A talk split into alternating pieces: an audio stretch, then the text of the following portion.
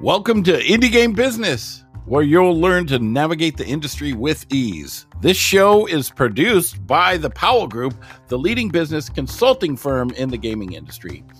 Visit us online at indiegame.business to learn about our online digital events. We have some amazing sessions with people in the gaming industry, and you can participate for free and purchase inexpensive passes to our industry leading business to business system. Now, here we go Indie Game Business.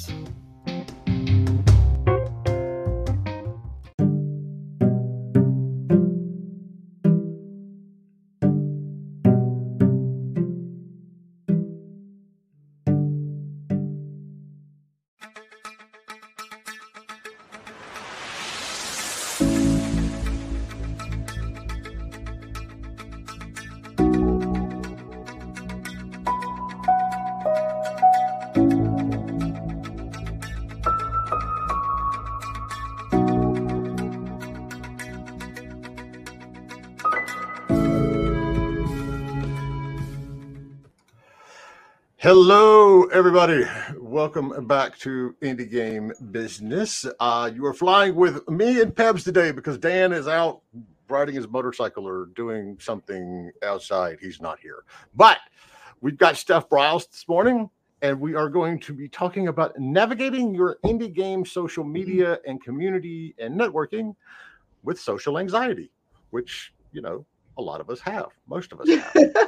is, we had this discussion like five minutes ago, pre launch, about how almost everybody in the industry is on the spectrum somewhere. You just kind of pick your spot.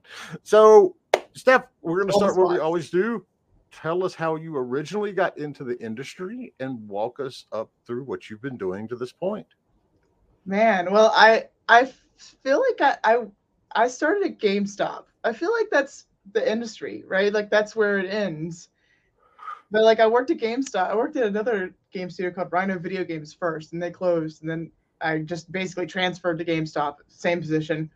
And then game developers started coming in. There was a there was one game developer from Ubisoft that came in, and they were like, "Wow, you, you know, our son, our five year old son, really likes you. You should come over for board game night." And then through him, I met Randy Greenback and other other like other like veterans now in the industry, and then I don't know. I, I got lucky somehow. My friends from high school got a job testing.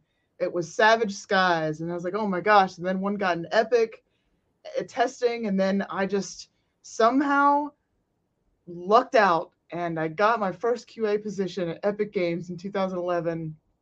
And then I, the type of personality I am, I don't know. I just tried to network as much as possible when I was there. I had no boundaries and wanted to know everyone. At the time, Epic, there wasn't a separate building, it was all one building. So I would just talk to everybody and I didn't know, I don't really have, there's no like social rules in my head. I didn't know about social hierarchy or, you know, all these. Anyway, I, so I just started talking to different devs and through that, I would do QA and then I would do customer service. I would do community management uh, back on Fortnite days. I would help with uh, playtest events. And I did that for about seven years. And then once I left Epic, I, I, got through Randy. Um, I'm nervous. I'm sweating. through Randy, he was like, "You like sloths? You should do community management for this game called Battle Sloths. so at their event, I wore like a sloth kick over me and everything. And, and Randy was like, because I was like, why don't you guys have like, you know, any the social media information on your? I was basically like, unsolicited feedback on on their stuff and how they could be better, which is like rude, but whatever. And so I did community management for them, and then after that, I got uh, a job at Puny Human. I was doing community management for them. I was also doing customer service through them for In Exile. And then also I did community management. I built the community for Soundfall. And that was probably one of my favorite things I've ever done because I saw the, the power of Discord um, through that. Once once I found Discord, it was over. That's that's it. That's the key. I hope that was a good explanation of how I got into all this. well, and, and, it leads directly into the first question. It's, it's like, so how do you network with having social anxiety? Being at the right place at the right time is awesome. Being at places where multiple people are, if they all know each other already and you're just kind of like in the middle of it, if you know like one person a little bit, they usually do all the work for you. And they're like, oh, because you put your head down and you do your work, and this one person knows what you do, and then they'll be like, oh, this person, like Briles really knows what she's doing, what they're doing, and and like you should get to know her, them. Oh, I don't know, I don't know, like, but like that's like that seems to be the biggest way that I've networked is just being here, having one person I know, and then they'll be like a buffer. But yeah, uh, like game dev drink ups, that's a good place to just like passively network because you're just sitting there, and then one person you know will be like, oh, you should know this person, you should see her and this person, know this person, and then suddenly I know that person. I mean, it, it's it's interesting and it's important because your story is is not unique. That's how ninety percent of us got into the industry. Um, as a matter of fact, and I've told this story before. Back in the day, when I worked in you know around that same area, around Chapel Hill and everything, that's how we hired people that ended up at people, at least two people who are at Epic today. Um, but all of our producers, they all came out of GameStop and to the yeah. point that the manager of the GameStop actually commented one day, "You have hired my entire staff. Why don't you just hire me too?" And we did. nice. So um, the downfall of the Chapel Hill GameStop might have been our fault, but but that's it. It's just it's networking, and this industry is very open in terms of you know welcoming if you put yourself out there just a little bit. And it's like yeah you don't need to know everything it's just a little bit just a little bit just be there just sit there. Even if you don't want to talk even if you don't drink just sit there. If you know one person by the time you leave you might know five different people because that mm-hmm. other person is going to want to introduce. And i like introducing other people because it takes the pressure off me. I'm like you guys talk i'll just listen. Here have you met this person? And then i'm like okay and just sit here watch it happen you yeah, my GameStop just described my career. yeah, yeah, my GameStop manager back in the day was like, I had to leave quick. They needed somebody for Gears 3 3D like now. And if it wasn't me, they were just going to move on to the next person. And he was like, if it were anywhere else, I'd be angry, but you better bring a dev back to the midnight opening. And I did. I was like, okay. So we brought, I brought a dev to the midnight opening and he signed copies of Gears 3 when it came out. All right. So you had that in your notes. It's like, why is it Gears 3 3D? Was there a 2D? Because that was when 3D had like was just in 2011 all those like 3D TVs came out. Mortal Kombat was in 3D. The the the, the 3DS came out in like 2012.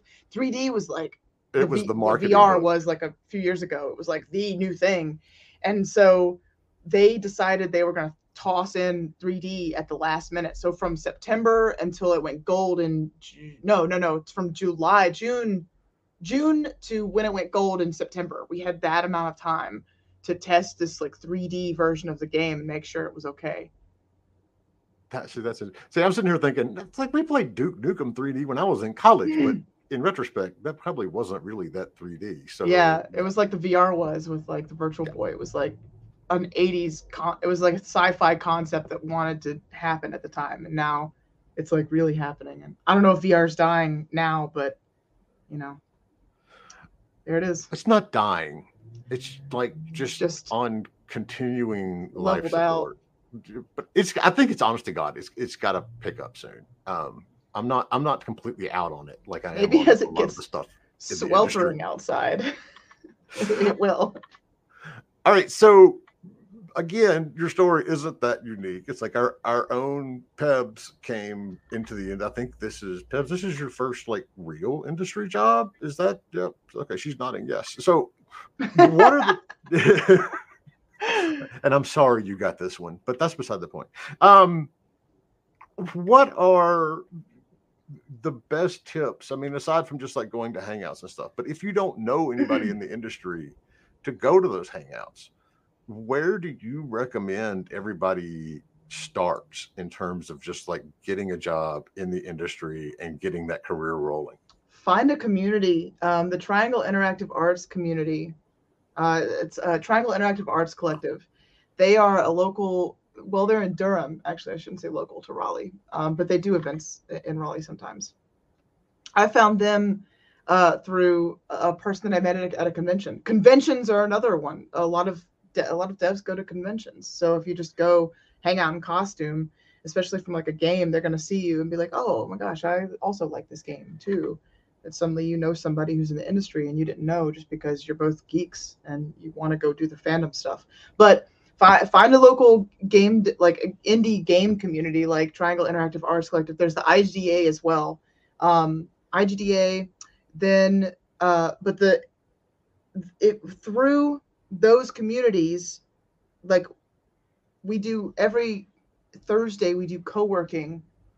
Um, and there are people out of college or still in college who are trying to learn Unity and make games in Unity. And they just they want to get in game dev and sometimes they get into game dev and then you're just there with that community doing co-working with them every week and one of them gets a job in the industry. And you're like oh my gosh now i know somebody in the industry. And a huge huge um, advantage of or, or like a um trying to find the words here. A good way to get into the uh, industry is just to know somebody that can vouch for you um, it, it happens probably a little more than it should. Um, but so yeah, um, so communities, local communities, uh, the, the, the game dev drink up isn't really that's like open to the public. There's a Discord for it. Um, it. It's at the beer garden every second Thursday of the month. You don't have to drink. I I discourage it. I, I don't think that I think if you do drink for your social anxiety, you should consider taking breaks and trying you should try to figure it out without drinking because one day you're going to stop and you're going to realize maybe like oh no now i have to start all over again on this like boosting your confidence with it. Um, the, another thing is um, local local events like the retro gamers the raleigh retro gamers events they do events all summer uh, I have an event called Oak City Indie Games where I showcase all the indie devs that I can like find, collect like Pokemon. That's a good place to find people without doing any work. You just show up, you just show up at the event, you play their games, and someone you might click with, someone you might suddenly you know somebody in the industry. And, and it is it is very important and, and you're right it probably shouldn't be but it is and I can tell you, we just went through two weeks of hiring, and when we got 200 some applications, and the ones that got chosen, some a good portion of the ones that got chosen as finalists for this job actually was because somebody else recommended. You know, they were like, "Hey, I see you're looking yes. for somebody. This person I've worked with, they're really good. You know, this person is look and." I mean, I, I've done the job. You know, 15 years ago, I did the job searching route, and that sucks and it's hard. I can tell you, it is not much easier from the small business side of hiring because sending out the "I'm sorry you didn't get these emails" sucked. Because if it were up to me, I would have hired about four people.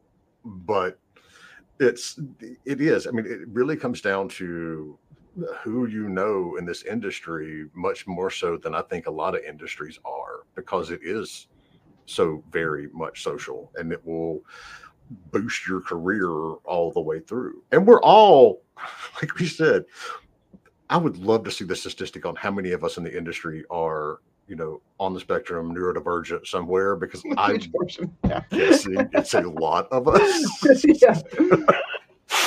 but it is. It, it- it's important, and there's there's multiple ways you can do it, and you don't have to drink.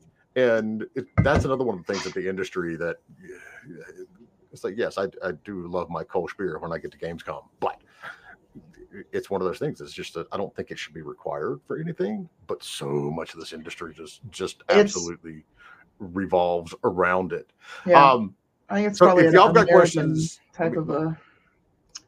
let me throw this out there thing. real quick. Oh, yeah. y'all have questions about community management, social media, dealing with social anxiety, pop them in chat. Pebs is behind the scene curating. Oh, you- Next question. up. yeah, no, that's what, that's why I've got my coffee here. Um, you noted the importance of social on social media. yeah. Ex- explain the difference and why it's you know why that's important. Uh, think about how many times you didn't go to an event because you were scared to, or you know you just didn't know anybody, and so you're at home, and you're just scrolling on social media instead because we're all conditioned to just sit there and scroll on social media. If you put yourself out there on social media, the chances of you being seen infinitely increases. Like it's hard. It's hard to be seen. It's hard to put yourself out there. But if you don't talk about it on social media, it's just not gonna like there's no chance of you being seen at all. So even if you don't see numbers, um, when you put a post out there, it could be seen months later, or when someone finds you, they'll then look back at your history and see that you also did this thing. And it's kind of like a weird mini portfolio in, in a way. Um, it also teaches you how to market yourself and how to talk about yourself and advocate for yourself. Um, yeah. All right, so we've already got our, our first question. So we're just going to pile the community pressure on the social anxiety this this morning. cool. So oh, Michael. let's say you found a games meetup event that looks promising, but you don't know anyone there. How do you approach getting your courage up to attend if it's your first event? And how do you navigate the first few minutes after arriving that can be the most stressful? I think having a charismatic leader helps. Like uh, that first initial. Okay, let me back up. I was invited to the Triangle Inter- Interactive Arts Collective, uh, and uh, this was. I was sitting outside of ECGC a year ago, and I was too anxious to go inside. I just couldn't. I just couldn't do it. Um, a, a developer that I knew, I had met him by pure chance at Playthrough Gaming Convention, Playthrough Raleigh. He came downstairs to see me instead, so I messaged him. I messaged somebody that I already knew and was like, "Hey, I'm here. I can't go inside." He said, "I'll come down to you." And so we sat outside, and he talked to me, and he said you should really go to this co-working space. You don't have to do anything you know just like just like sit just like you i know you just sit there. And it took months after i heard that to, because it was in a city that i wasn't familiar with.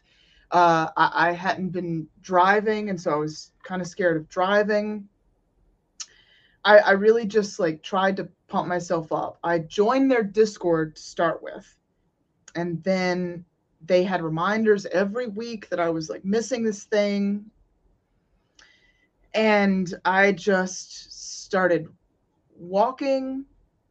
I I got myself out of the house a little bit. I got the Alamo season pass. There, these were all things that I did to try and like get myself out of the house. And I just did little things until I was able to chase the momentum of that. Uh, to and and then I was like, okay, one day I was like, okay, I think I can do it. I think I can drive. I looked it up on maps, and I was like, okay, it's a straight shot. And they seem really nice on in Discord. So I was kind of familiar with a few names. And then what ended up happening was one of the uh, the the organizer of the event, uh, Michael, too much tomato, came to the game dev drink up a place that I was already familiar with. With, uh, and when I met him, we con- we connected, and I just happened to sit sit next to him. I think, and it was just like this instant connection, and I felt comfortable. And then that next week after he, that, and it was the same day. It was that Thursday. They had done co-working, and I was like, I know Kirk. He knows Kirk. We both know Kirk, the person who told me to go. Suddenly I had all all this like momentum built up from really trying to go, trying to talk myself into it. Um, and and I was and he he being there and encouraging me and me meeting him and knowing him. I, I know I'm supposed to like not know anyone there, but um maybe it's like a testament to just trying to go to the same events every time and you're going to meet the same people every time. And then a- after that, I was like, okay, all right, I, you know, I, I think I can do it. And then next Thursday, I, I did it. I went to the co-working and it, it got me, it helped me just get back out of my shell. It helped me get back into the industry. It helped me grow Oak City Indie Games. It helped me start Oak City Indie Games again. It had been dead since before the pandemic. And they were like, yeah, we're, we're still talking about, it. we're still thinking about it. So it just kind of snowballed once I once I made that initial jump. But it took it took months of just trying to convince myself to do it. You know, doing little things like getting out of the house, doing little things like look, even as even typing the the address into maps and looking at what it would look like to to be there, to drive there. I, that's a long-winded answer, probably, but there it is. That, that that's the kinds of answers that we like. Cool. yeah. Do you think it? And Thanks, this Michael, has always been question. the case for me too because despite what people might think about me, yes, I still get social anxiety. I'm much more comfortable in the industry at industry events now. Yeah. But like real world, I'm just like, ugh. I have to go talk to people. Mm-hmm. Um, so maybe that social anxiety. Maybe that's just me being a grumpy old man, but it could be one of either. Do you think it's easier to build that initial confidence baseline when you're on Discord or social media and you're not necessarily face to face with people and you've got a screen in between you and there's a little bit of anonymity. Anonymity. yeah, I come from a, a world where I started playing Halo online and tribes, and there was no Discord, but and I wasn't. It wasn't really easy to make friends at school. Like, uh, it was very it was like you were an outcast if you played games, especially if, as like a, a female presenting person. Like it, it, was not popular to play games, and so my friends were mostly on Halo, and uh, and I played Halo with a group of friends from the Something Awful forums. And so that's how I met like my first core group of friends that weren't like friends that I had met from school. And I so yeah, like getting to know people on a forum first is like a trial run for your in-person time. So and, and that's a great forum to break the ice on. I remember those. yeah, that was very toxic. it was so toxic, but like it's still it's still very toxic. So you just gotta learn to like brush it off and find the good people. I have friends that are like community management over at League of Legends, and I'm like, God have mercy on your soul. There's mm. nothing in this industry you can't do at this point if you had to manage very toxic crew. Yeah. So, uh, and I got I got derailed there because Heather says, "Hey, hey. Um, hi Heather. Y'all know not to send me stuff in the middle of one of these things because I can't. You know, no, I'd rather than be a part of it. So given that your route in the industry and you kind of you came in through the AAA side, yeah. although I think Epic when you started wasn't it still wasn't considered that much AAA until Fortnite dropped, and then I don't know. I feel like Gears was AAA. Gears was, yeah. I'm think I'm, I'm I'm sorry. I'm old. I'm going back to like That's the okay. Unreal days. Oh, um, oh yeah, Unreal. But was... yes, you're right. Gear, Gears definitely AAA. Is there an anxiety that goes along with leaving AAA? Because I'll tell you from my experience, especially before I started consulting, I always felt Man. that you know, growth wise, career wise, I would not be able to go that far because I never worked for a AAA studio. I never worked for a AAA publisher. I've always been on the indie side. Coming from your angle is obviously different than mine. Is there an anxiety? Is there what goes along when you decide to leave that AAA organization and do something on a on a smaller scale? Well, I didn't decide to leave. I should have. I wish I had taken autonomy for myself and I wish I had left when I because they treated they treat they treated people very badly. Um, especially if you were a contractor. Like at the time there was really no performance reviews. There was no there was no one looking out for us. We had to really look out for ourselves. It was like a it was like a dog eat dog world. People were throwing us under the bus to try and climb and and and and it was also like we were working so many hours and my outside life had become epic. The inside life had become epic. Everyone i knew uh, was epic um, so there's like there's two there's two things here. I felt the anxiety from not knowing like it triggered the abandonment wound all the time. It triggered the anxiety all the time. Um being being let go like that and being so tight knit with everybody the anxiety came from everyone it was like people were afraid to reach out to me because of what had happened um, and so it was like almost like I had really never worked there at all to begin with.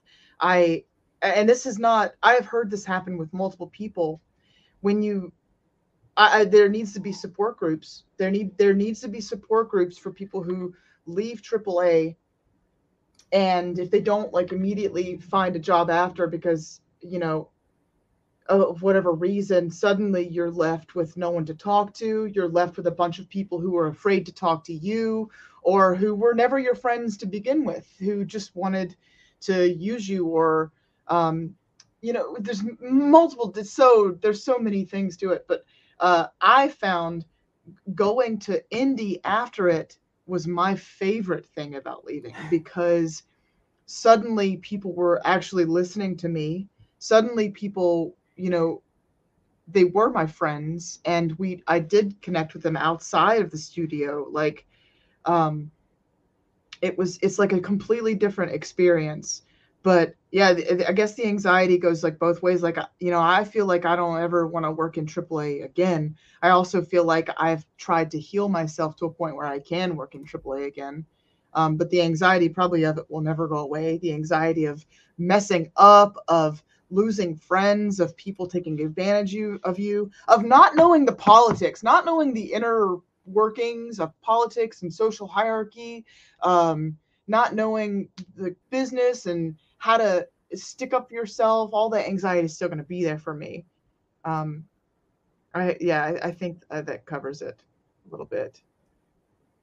So, a little, a little, a little bit. But I will also Help say that is you do see it much worse in the bigger studios that have contract QA departments. That's why you've seen such a push in the last couple of years for QAs to start unionizing. Yeah. And, you know, I, for one, have always felt that not enough appreciation gets thrown to the QA teams that everything rolls that, down to us and everyone blames yeah. us for stuff. It's and it, and you and you were trying to tell them a month ago that this thing you're blaming me for now um, is what's going to happen.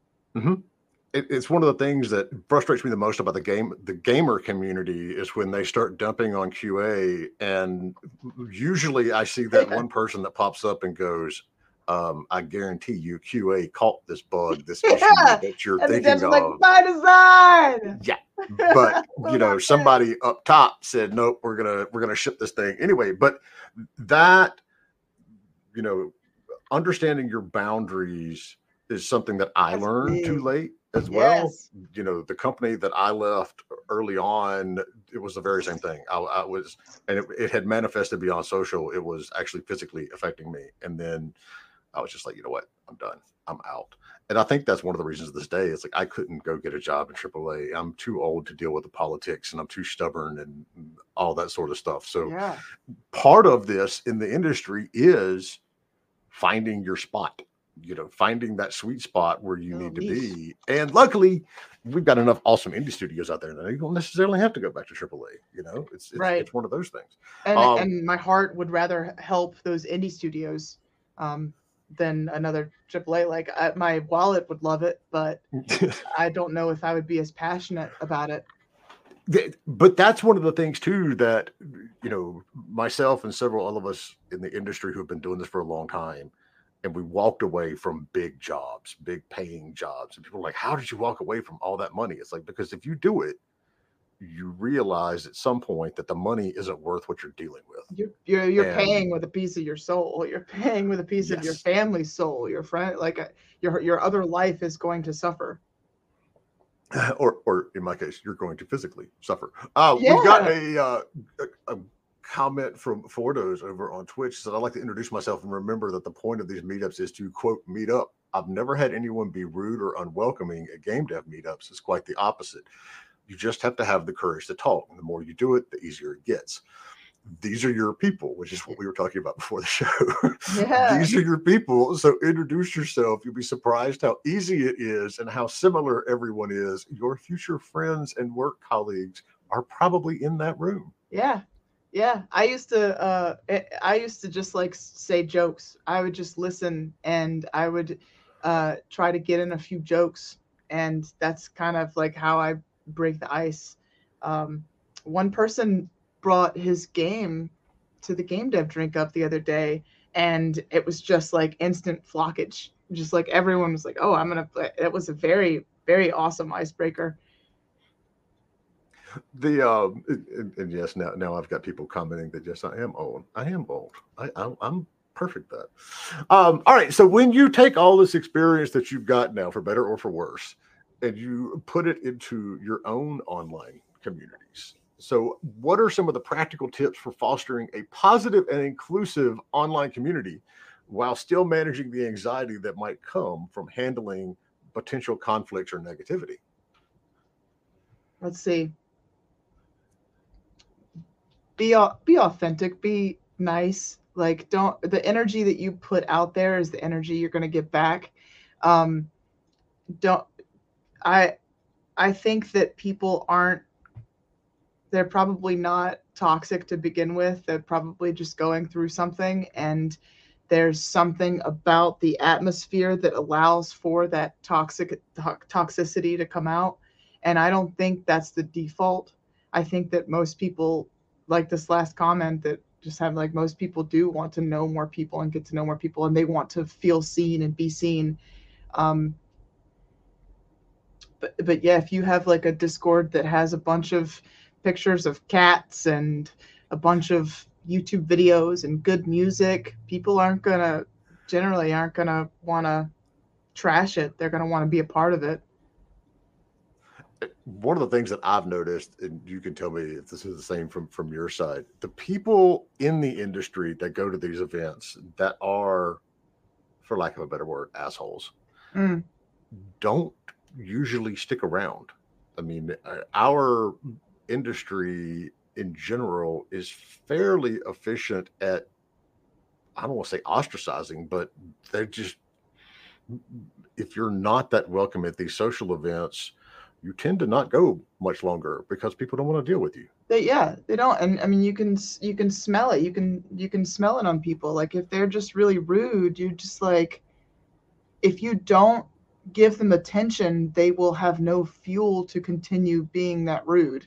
And i mean i i mean word travels fast in this industry too. Like it, it- you know i try to i try to not uh i try to not talk about people i try to not give rude people attention um but sometimes if somebody does something that's like whoa you know if someone asks me i'll be like i would i would prefer to not comment at all but i would discourage you from interacting with this person um, because that person has like their own journey to get through. They got some healing they need to do. They need to get over their ways because that's it, it's not that's not going to work anymore. That just like climbing over people, using people try, for your own benefit, like being an asshole. You know, it's just the the times have changed. Like like I get you know little trolling and stuff like that, like the the innocent trolling, like that's you know that that's fine. That I guess that's fine. Depends. It depends on the atmosphere. It depends on everyone knows each other. And you're like, oh, this person's just like trolling a little bit, but like, I don't. I think that usually dies down. I think people really just want genuine connection instead of that. And once they feel comfortable being in this environment that like, you know, they don't see any trolls. Like you, you'd be that one person that be that that be like a troll, and then I don't know no one would give it attention. You'd end up feeling bad about it, and you're like, well, maybe I should, maybe I shouldn't do that. I don't know. Hmm. And I can tell you that that process of word travels fast in this industry carries over to the business side as well. I mean, even on the company level, I've I've had developers come to us and they're like, so we're we're looking at talking about we're, we're looking at this particular company to work with and no, I'm not going to sit there and say, oh, well, they're a bunch of a-holes and whatever. But I will say, mm. hey, you should probably talk to so and so about their experience. And this is why when you're looking yeah. for a publisher, you need to be doing some, you know, due diligence on your own about these companies because yeah, that's the first thing I tell students coming into the industry is like do not burn bridges and because that will catch up to you do not burn bridges. very quickly do not games. burn bridges. Yeah put the energy you want to get back out there and that energy will come back to you. And michael's got a good point too if this happens at an event tell the event yes. organizer about the issues with assholes and they will help you deal with it. Michael and, is very good about you know taking people aside and talking to them about their because he'll he just like he's like oh his head's on a swivel. But he'll see something that's like a little questionable and he'll just be like he'll have a conversation with them and that's all it takes. It's just like you know a conversation with them to let them know like hey like this isn't the environment for that like i you know maybe maybe don't do that and, that's why i love our discord because i mean until pebs came along we had no moderators. it was basically me and Dan. And all these years, we've only had to kick two people. And, That's and awesome. a very clear set of rules. That's basically awesome. one, don't be an asshole. Yeah. And, you know, if you are, there's no parliamentary procedure that goes with it. I just kick you because I ain't got time to deal with it. Um, that's basically the gist of it. So, on the social media side, as a indie studio, it's there's so much indie stuff out there on, on yeah. Twitter and, and TikTok now. We'll see how much long Twitter lasts, but it's very easy to start comparing your game to everything else that's out there. How do you manage and avoid that trap of of falling into those comparisons? And what strategies do you use to maintain a healthy mental state? Because it is very mm-hmm. easy to feel beat yeah. down. You're not going to be able to compete. Everything is better. How do you manage that whole process? It is human nature to compare yourself to others right it's just like it's just like built into us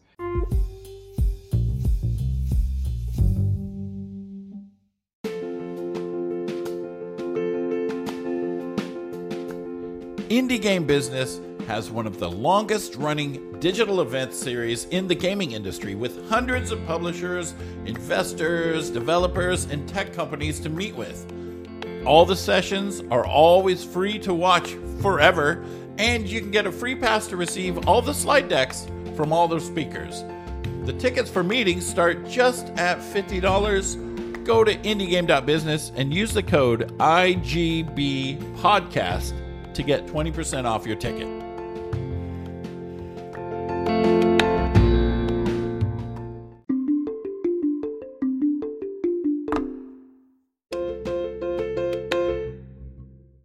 I think that finding what you want for yourself at your center is important. Uh, finding out what your vision is for your game is. I mean, it's fine to like. I would recommend trying to reframe it as inspiration, like finding inspiration from these other titles instead of like going to the negative side of it, maybe switching the energy around. But I think the best thing that you can do for your game is if you post it on social media, make yourself a Discord and funnel your community into that. Give your community for your specific title a place to talk about it, a place to give feedback, a place to play test it, and that community that you have will then be hopefully your new point of reference instead of choosing the point of reference in another title. So you have like this community specifically for your game, specifically for you, and you can draw the inspiration from that instead of giving attention to social media instead. And then uh, hopefully this community that you have will be way better feedback for you than what you see on social media. And, and there's the other tip that the rule that we had back in the day: don't read the reviews. Just, the review, just yeah, yeah, or, yeah, or, or find a way to find a way to find the positive in it. You know, like reviews are like a dying. I don't know. Reviews are the people who don't review stuff i feel like think better than the people who do want to review stuff because i think the majority of people who i don't know. This is this is pure speculation but i just feel like there's a lot more people who want to review stuff as negative or talk about what's wrong with stuff. It's probably just a symptom of everybody in late stage american capitalism being very unhappy with their lives. And so like they're waiting for this thing to give them joy. And if it give doesn't give them the joy that they want they're like well i'm just gonna give this like negative review. But i mean if if they give it a negative review you know don't don't let it reflect on your stuff. It's more of a reflection of what they're going through and what they're feeling. And perhaps there's a grain of truth that you could get like from the review to like help with your next project or help with like you know update your game to a certain i mean not to give into it but like you could probably turn any troll or any negative thing into like a positive which is like toxic positivity maybe but um yeah. It's hard. It's hard uh it's a reviews are because they matter. They matter if people look them up and they see them and they're like negative which is probably why you know go back to your community, your community of people who knows what's going on, and then they're like, okay, let's dissect this review and what do they really mean, and what can we change from this? And so, a good point. Max, Max, the writer on Twitch says reviews are for other players, not for users of dev. But and that's true, but it's also, you know, I've been there. You work on a game for years sometimes you want everybody to like it now yeah. you know in the back of your head somewhere that's impossible not. yeah but you want everybody to like it and especially if you're you know there are certain genres of games you're never going to please everybody i mean so yeah. we did a whole lot of like hidden object stuff back in the day back before free to play and it was it never fucking failed it's like you release it and you've got 16 reviews saying Review it's too hard and you've got another 16 reviews saying the game is so easy that yeah. a child can play. It's just when it just ignore it. I mean, that's there yeah. are you know places and there are they're probably not your people extract it but they're probably not your community then yeah uh, the game exactly. for them all right wait hold on. lost lost my spot um yeah that's basically the gist of it don't don't read the just don't read just don't read just, just don't. That's that's it. Um, all right. So you're dealing with the games community on these big platforms. You're not necessarily in that safe place of, of your core community and you know even like a local meetup. How what are the specific strategies or tools that you use to face those challenges of interacting with a much larger audience? Are we talking about on online or in person? Let's start with online and then we'll go to in person. I mean online is hard because you're speaking to such a wide audience. The the the only thing you can do is really just speak your your truth speak about your stuff and do everything you can to market your stuff and the the right people will come along. You start giving those people attention uh, or like you start t- interacting with them so if like you post like a- and you got this like huge audience you interact with the people that start interacting with you it encourages more it encourages more good people to interact and then it snowballs. You uh, other people start interacting with other people it starts getting uh, a wider audience uh, and then hopefully from there like you you'll get like a groove of like okay well these are the types of people that are connecting with me. This is the type of stuff i should talk about.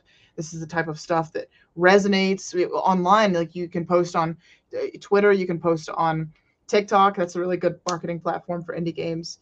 You, you'll start to see the type of content through numbers on your on your uh, feed that resonates with types of people and then you'll see the stuff that doesn't resonate and you just give attention to the stuff that resonates or, or with a lot of people right? you start you start seeing like the it's like a numbers game online right now in person dressing up is my favorite thing to do like i did a lot of cosplay uh and i would like to start doing it again but it's just very it's very it's a it's a it, it is socially awkward uh, it, it can be embarrassing, but once you're in costume and you're there, you immediately see the people who are like your people, the people who resonate because they're like, oh, yes, I'm going to comment on this because this person is wearing this thing from this game that I love.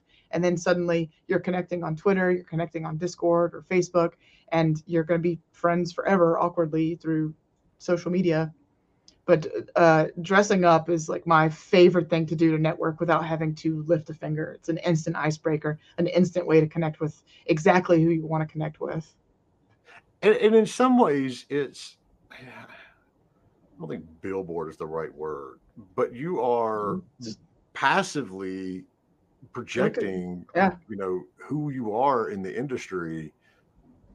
And many times just based on the character or the game that you're dressing up for. Yeah, and you don't have to go around easiest you know, telling everybody. They they just know. It's like much much easier to deal with. I mean, I remember if you if you build that community along the same sort of parameters or you know things that are important to you and your game and i swear 25 years in this industry one of the proudest moments i have ever had was when somebody asked a question on our discord and someone else answered yes before I did. And I was like, oh my God, I built a community. Yeah. And it is. It's like I'm I'm very proud of our Discord. I'm, yeah, that's good. You I love you people. Um but it is if you foster that, the people that aren't into it and they're not getting traction as, as trolls or whatever, they're gonna leave. I mean, they're not yeah, getting they're their feel attention. uncomfortable. Yep. And Yeah, you have to start somewhere.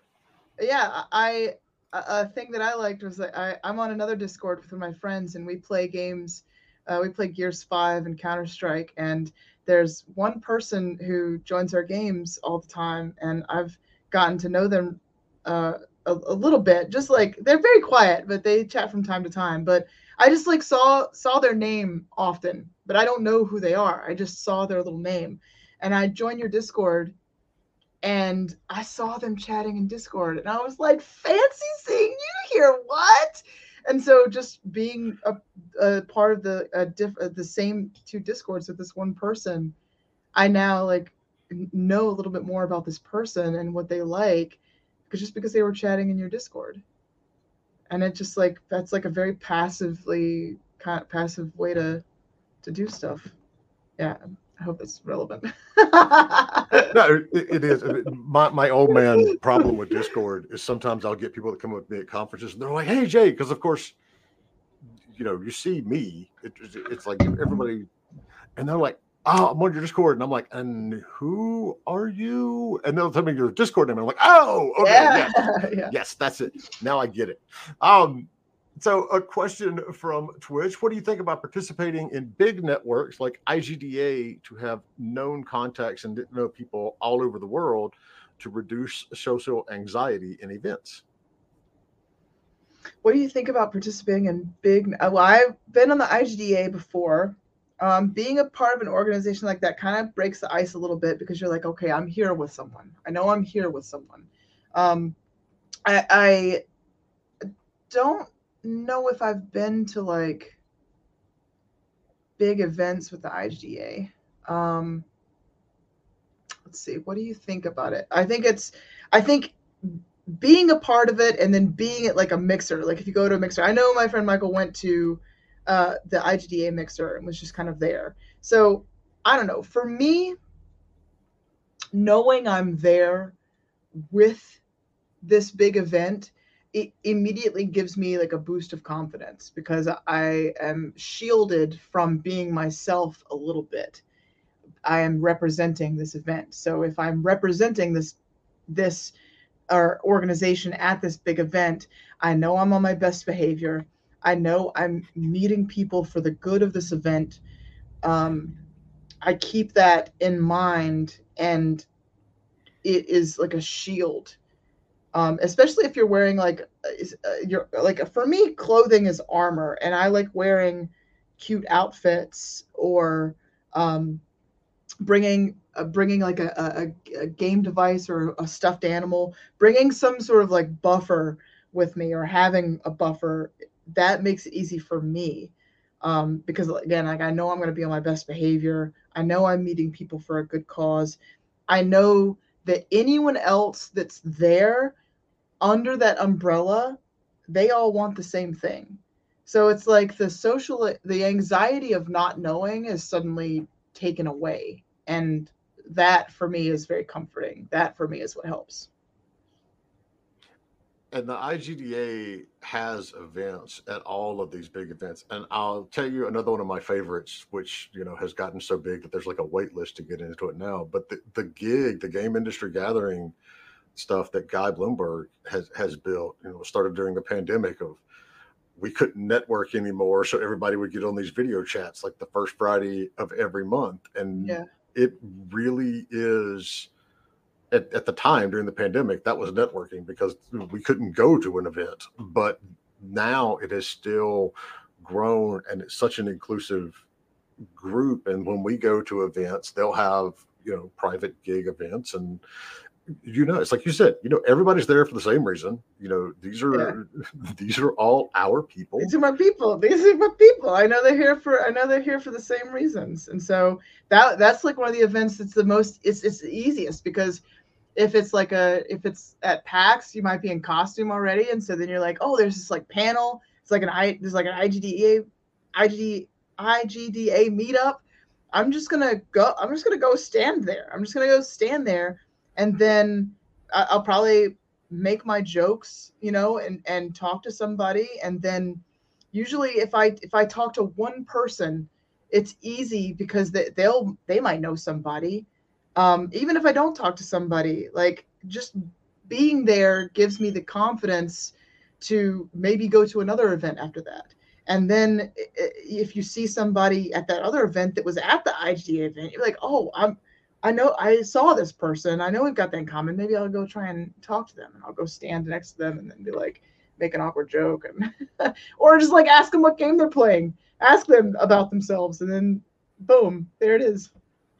Um, and Lady Game Professor, so speaking of someone who used to run many IGDA events, it is great for networking especially if you live in a major industry hub. Yeah, I I I wonder about the people who don't like uh, Raleigh and Cary, and uh, we've got lots of game dev people here, but I do wonder about the cities that don't have a lot of uh, events like this. I, I absolutely recommend uh, going to the search engines and looking up the IGDA, looking up uh, indie dev, uh, any indie dev meetups. Um, I, wonder how I would have found the Triangle Interactive Arts Collective if somebody hadn't told me about it.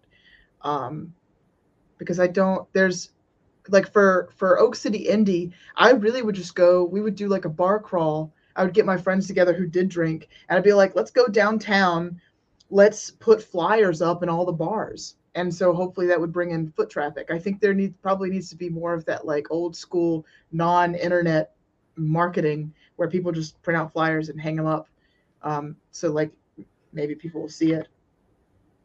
But yeah, it, it, it's it's nice to have those events in those big cities to just like go hang out at, maybe potentially meet people. As you might need um, to start it. You might need to start your own community if you don't if there isn't one in your area. Going back to the wearing the costumes and bringing Yeah. the bringing the device, I will say hands down from a business perspective, I have had over the years several people come to like a pitch meeting in cosplay for their character. I immediately love that. It's like there's no greater passion you can show for what you're doing than to show up at a business event in cosplay for oh, your Oh, man. character. I might be embarrassed to show up in a business because I like I'm trying to have like a business face on now, but I just want to be like, "Wah!" I just want to like peek and you can see like a cosplay back there. No, no, I've, I've had it happen several times, and I'm just immediately I'm drawn in. I'm like, okay, this person loves what they're doing. I mean, this is, and you stand out. People can find you. People do recognize you. It's like, Yeah, oh yeah. You're you're that person that showed up, you know, to GDC last year with the cat suit. Yes, I- exactly. yes, and that's usually a good thing uh, in terms of like breaking the ice because there's your Yeah. icebreaker right there. It is. Um, the easiest icebreaker. I can't can't recommend it enough. get out there and, and, and dress up. Get out Um, there and be your best cat girl. Yeah. Cosplaying a pitch meeting is great. I guarantee you, you know, and, and I've spoken on this several times about how, you know, we go to these events and it's like the other week in Florence, I had 27 meetings in two days. Do you know which Woo! ones I'm going to remember the most? It's the one that showed. Unfortunately, no one did. You know, the, the several of them had a T-shirt for their, you know, their game on it. But the people that show up, that's the impression you want to make to a scout or to a publisher. It's like I'm going to immediately remember that. So bonus points at Gamescom. Anybody that shows up to one of my meetings in cosplay, you're you're, you're going to win. noted. Um, noted. all right, so we got five, ten more minutes here. If y'all got a question, drop it in chat and we will get to it.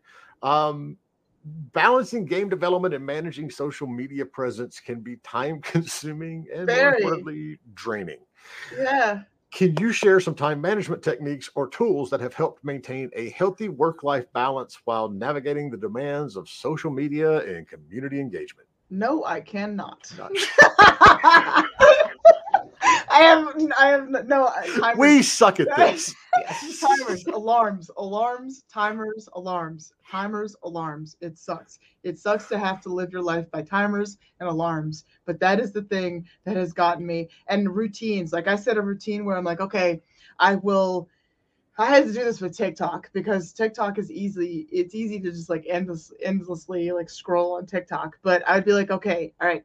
When I I love taking baths, and when I take a bath, that is now my TikTok time. I will scroll as as long as I want when I'm in the bath, but as, as soon as I leave the bath, it, it is time to get off of TikTok. So I really have to. Michael, too much tomato. He he reminded me that I just game it. I, he made me realize it. I was because in school they would like try to teach me by like having these like uh these rewards that I could get, and uh and rub a dub dub TikTok in the tub.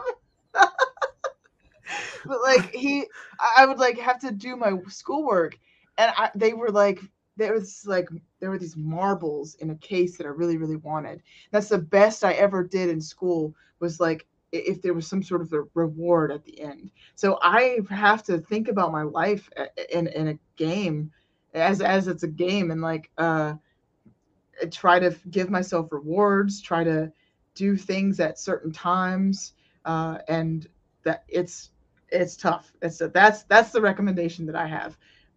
Yeah, timers, timers and alarms. So when we see in the news in a couple of years that Steph has left this world because she was TikToking in the tub and dropped the like phone, a prune. um, you know, so um, sorry, I busted out laughing. That's how I go. That's how I go, that's it. Oh, all right. So, uh, for gender and race minorities who often struggle with being Aw. taken seriously in general, would cosplaying in a business meeting be more risky? Hmm. Um, I think that definitely depends on the type of environment you're in. If you are in a good environment with people who are allies and people who are inclusive, you're going to see it right away. If you are in an environment where it is suddenly toxic, I don't think you want to be in that environment. I think they laid it out for you right there that they're not your people. They're not going to be an industry. They're or they're not going to be a company that's going to take you seriously. So you know i mean that that's the reality of it. It really sucks. Like i did not like not being taken seriously. I did not like people not listening to me. Uh, people would they would hear me and then steal my ideas and use them for their own. And it was just like and i would i would get people to talk for me because i knew that because they were a certain gender they would be listened to. So i would give them this information and then they would bring it. That's horrible that I had to do that. That's not that's like whoa, it but that's the reality of it and I would like to de- I desperately want to change it. I want everyone to listen to everyone just because they are that person talking. But yeah, if that's that's like another good twisted side of that icebreaker is that if they treat you like garbage, you'll know to go away. And the industry is so small you don't want to burn a bridge, but they certainly did. They burned their bridge that moment. And now you can encourage people who are in your group that maybe that's a bad idea to work with them because, you know, they're racist or homophobic or, you know, what, you know, what, what yeah. I will say one, and, and it sounds so cliche, especially coming from an old white dude like me. You know, it's like if they're mean and rude and whatever else, that's not who you want to be with in the first place. Which is like your Mhm. parents going, "Well, if they pick on you, they're not your friends in the first place." Yes, it's very true. It's very cliche, but it's a reality as Yeah. well. And as for being taken seriously, there are extremes. If you show up to an event and a business meeting dressed like a succubus from Diablo, yes, that might be a little. Yeah. You might, yeah, different. if it's not PG. Yeah, but in general, no. I mean, and I, I really, and this is just me speaking. I'm not going to speak for the entire industry. I absolutely love it when people show that level of commitment. You know, in, in a business meeting because that's what these meetings are. You know, I'm going to Gamescom. I'm going to be there five days. I guarantee you, I'll be having at least 80, 90, maybe even 100 meetings.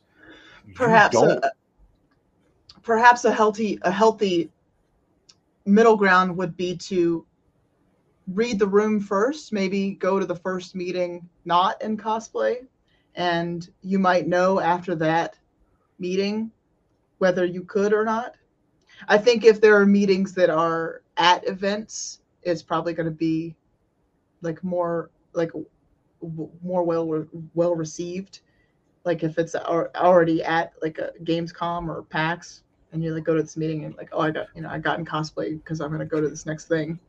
But if I don't know if I had if I had done it uh, at Epic, I had gotten to a point probably where people wouldn't have they would have been like, oh, duh, You kind of expected it. like you know it, w- would have just been like Can you move your tail? I'm trying to roll my my chair over here. yeah yeah Oh, I think you you know you mentioned that. I think if there's any one event where you can easily get away with it the most, it's Gamescom because Mm. you have that business side of the show, and then you have 300,000 fans that show up for the consumer side of the show, and they're all dressed up. So if anything, you're going to get stopped by security as you go into the business side. And they're like, "Are you actually a business person in the industry?" Yes, And you're like, I've "Yeah, got here's my business tail on. Don't you Yes. see? yes, exactly. I wore my nice fox outfit, thank you. And you you just go on. But I mean, yes, you're going to get looked at because not everybody is going to be dressed up that way. But I guarantee you, they're not going to forget you. And if they see you later on, they're going to know exactly who you are. And I I always adore it when people do that. Um, but yeah, I'm, I'm speaking for speaking for myself there. Um, so, all right, last chance for questions. But in the meantime, this is your chance to plug whatever you want to plug. And so I'm guessing part of that might be Oak City. Oak City Indie Games. Yeah. Um, right now it's kind of in limbo. I I really need to find some funding for uh, our next one, but uh, I'm hoping to have an October 28th date, and we might do like a smaller event at uh, at the RTP where the Triangle Interactive Arts Collective is. But Oak City Indie Games is uh, Oak City Indie on Twitter. Uh, at, and Instagram. There's a Facebook for it as well. That's where all the events will be listed if I do. And if you've got like an indie game you want to show, please, yeah, hit me up. Um, absolutely follow me on all my socials at Briledozer. And yeah, All right, we got one last question. It's a good one. yay. What are some of the things that we can do as event organizers to help our socially anxious friends feel better about taking the plunge and coming out to networking events, also supporting them while they are there? I try, yeah, I try to make sure all the devs are comfortable. I walk around, make sure that there's water for everybody. I might not have done that the last time. I like getting restaurants to cater food, have snacks. I like uh, inviting them to Discord uh, so they can like talk to one another beforehand. Um, let's see. What are some of the things we can do as event organizers to help our socially? I really like talking to them and and asking them what they need. I like to encourage them to bring their projects even if they're unfinished. I like getting them all out to the same events. I try to tell them to come out to the game dev drink up. I try to tell them come out to the Triangle Interactive Arts uh, events. That way they can get to know probably the same audience that's coming out. Um, showing them pictures of previous events to let them know what the layout is like uh, and how many people showed up telling them about how well the other events did and like the atmosphere. Those are things that i've done. And generally, you'll find because I know there's a lot of anxiety that goes around bringing your game out in the public for the first Yeah. time. yeah. I want I, I really want to encourage people to do it even if it's broken. Uh, like even if they think it's bad. Like they've been staring at it for so long they have they don't know what it's like anymore. So getting that feedback like even if it's negative which is probably not going to be eh, like everyone is going to play it and they're they're probably going to have some positive things to say about it. They're going to have some good feedback to say about it. Putting your art out there is really hard but rem- remembering that it's your art that's out there and it's not you. It is your art. And then through your art you will be able to find people who ease that anxiety but that first initial that it, it's i mean even after even after your second your third it's going to be hard every single time. You just have to push yourself past that uncomfortable and realize that it's about the art. It's not about you. And it's about the other people. It's not about you but it's still about you a little bit. One other thing that I would recommend for, especially in live events, if you're nervous and if you're stressed and you do have anxiety, again, like we all do at certain points, Mm. if you volunteer to be the person checking off names at the door, oh yeah because you're going to see everybody, you can smile, you're going to introduce them, go right on in, and they're going to see you and they're going to know you don't have to have some big long conversation with every single one of them, is you know, but they're going to recognize you and they're going to come around and talk a little bit later. Um, that's always That one of the idea. things that that's like one of my cheats when when I'm at events. I'll stand near the door The Yeah. other one, if you go to an event, is always go to the very back because everyone tends to congregate at the first bar, food, drink station they can find, and there's usually stuff further back that's like empty. So you either sit at the very beginning and introduce and, and just talk to everybody, or you sit at the very back where it's not nearly as crowded. I like going to alone spots and letting people kind of trickle in, and I'll have conversations with those people that are on the outskirts. That's nice. That's Because nice. nine times out of ten, the people that are going to come up are going to be in the same social situation you are, and they don't Yeah. want to be in the midst of everybody either. And so you find more of your people. Yes. Um, and it's not easy. None of this is easy. All of this is still very, very difficult. It's very hard, but it gets easier once you're there. all right, so we've got one more. I said it was our last one, but Yay! you know, it's not.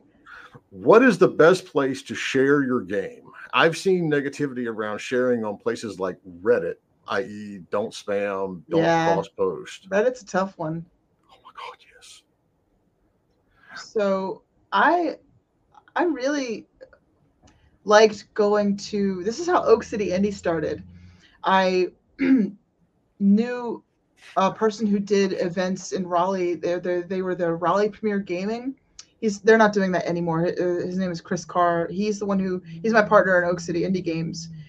That he was just going to bars. He would find he would talk to the owner of a bar and ask if like one night he could set up game systems. So we just set up game systems and then I was like can I bring some of like my indie games? So I brought Battle Sloths, I brought Galacide at the time, and then I brought the demo for Soundfall. And I had all three games sitting out, and people were there and just playing games. I got great feedback on it. I got people to follow me on Twitter that I met at that bar. All I was doing was just standing there. Uh, the person at uh, the person at the last game dev drink up that brought his game too. I thought that was so cool. Yeah, he's just like very, very like uh, I, he just pulled out his laptop and was like, "Here," sat down, and then devs were just like at the table, just like we were commenting on like one of our friends had like the best posture ever when he was playing it because he was just like playing for like an hour. He was just playing this game. And then people were crowded around, and he just stood there with his game. And I, I imagine he met ten new people that night. Um, having a Discord to like share your game with is also like if, if it's like on online. I, I wonder, like I wonder where the best place is to share your game. But if you have your own social media, sharing it there and then getting people to come to your Discord to talk about it and play there is probably my favorite way to do it because the that Discord that you have, you know, people are going to want to be there for your stuff and you and your community. Reddit's hard. Reddit's very hard. Reddit's really hard. Yeah, because uh, you know, there's a, a lot of mods, a lot of mods there who just don't want you to be there. That's just very weird.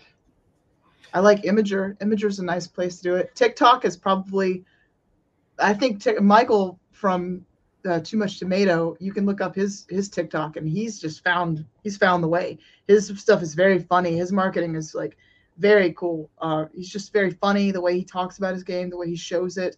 He does dev streams. To, so another good place to show it is on Twitch. If you stream your game development, that could also help you get over your fears of being seen or showing your unfinished work. Um, yeah. So TikTok, thank you so Twitch, much. Yeah. Yeah, of course. I hope this is I hope this is helpful for everybody. All right, well, stick around for a few minutes. I'm going to close this out. Um, everybody, thank you as always. Don't forget our next event is coming up at the end of September, the 26th and the 27th. All of the sessions, panels, AMAs, all that stuff is completely free to watch, enjoy, participate in.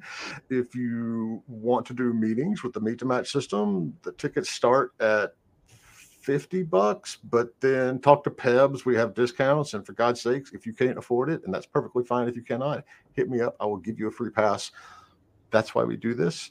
Um, and then all of our other stuff, Dan has all this stuff patterned out, but I'm just going to cheat. Go to our link tree if you want to see the more indie game business stuff. It's just linktree slash indie game business.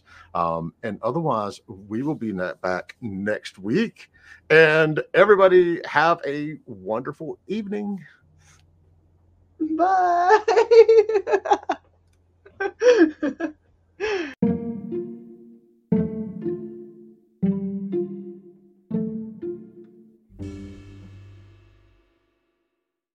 Thanks for listening to Indie Game Business. You can learn more about the show and our online business networking events at indiegame.business.